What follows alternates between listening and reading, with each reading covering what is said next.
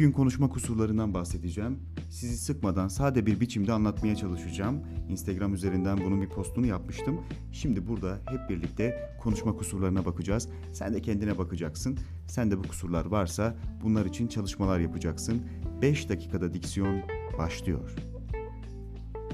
Birinci olarak dudak tembelliğinden bahsetmek istiyorum. Çok duyarız değil mi?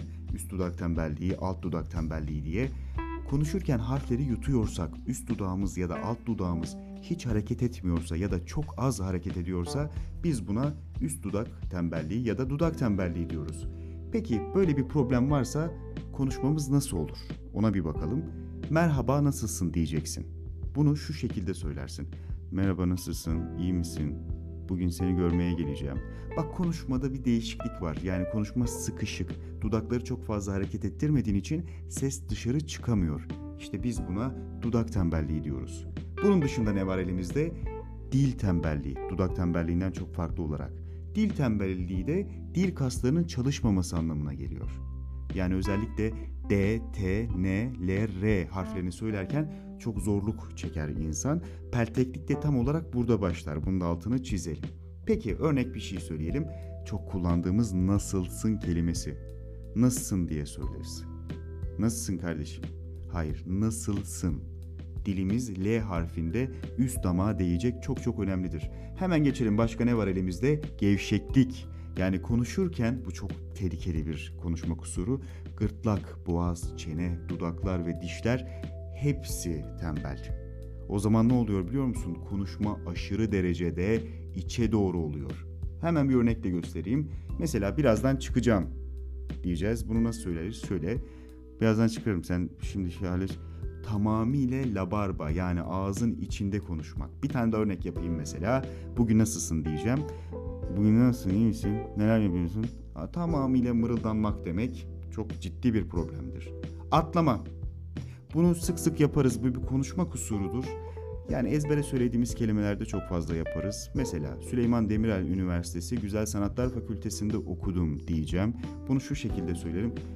Süleyman Demirel Üniversitesi Güzel Sanatlar Fakültesi atlıyorum yani tam heceleri söylemeden, tam kelimeleri çıkartmadan hemen atlıyorum. Üniversitesi diyeceğim yerde üniversitesi, Güzel Sanatlar Fakültesi ya da telefon numarası söylerken 0532 0532 diyeceğim. 0532 diye söylüyorum. Şimdi bunun dışında ne var elimde? Değiştirme. Harflerin yerini değiştirerek söyleme ya da hatalı kusurlu söylemek. Nasıl olur? Şöyle. Yalnız sen yanlış biliyorsun. Bilader. Şimdi burada birçok hata yaptım hemen söyleyeyim. Yalnız olacak. Yanlış olması lazım.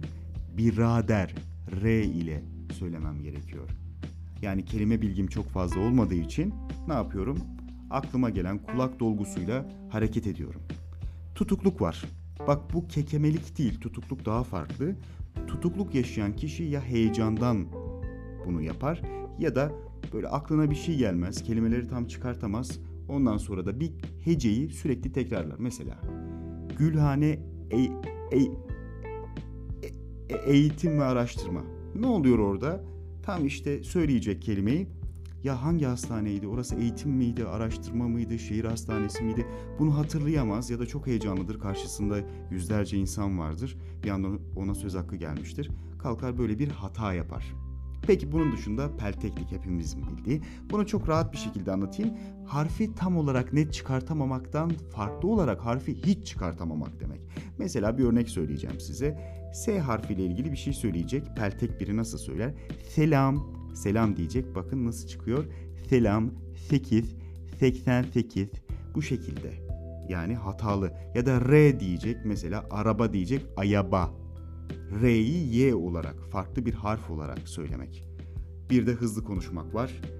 Bunu şu şekilde önce bir anlatalım. 125-175 kelime arasında konuşuyorsan senin konuşman normal bir dakika içerisinde.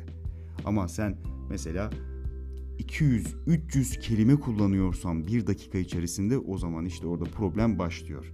Bu arada arkadan yavru köpek sesi gelebilir. Artık beni idare edeceksiniz. Çünkü köpek sahiplendim.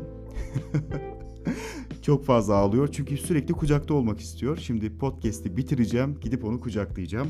Ha nerede kalmıştık? Mesela bir örnek yapalım.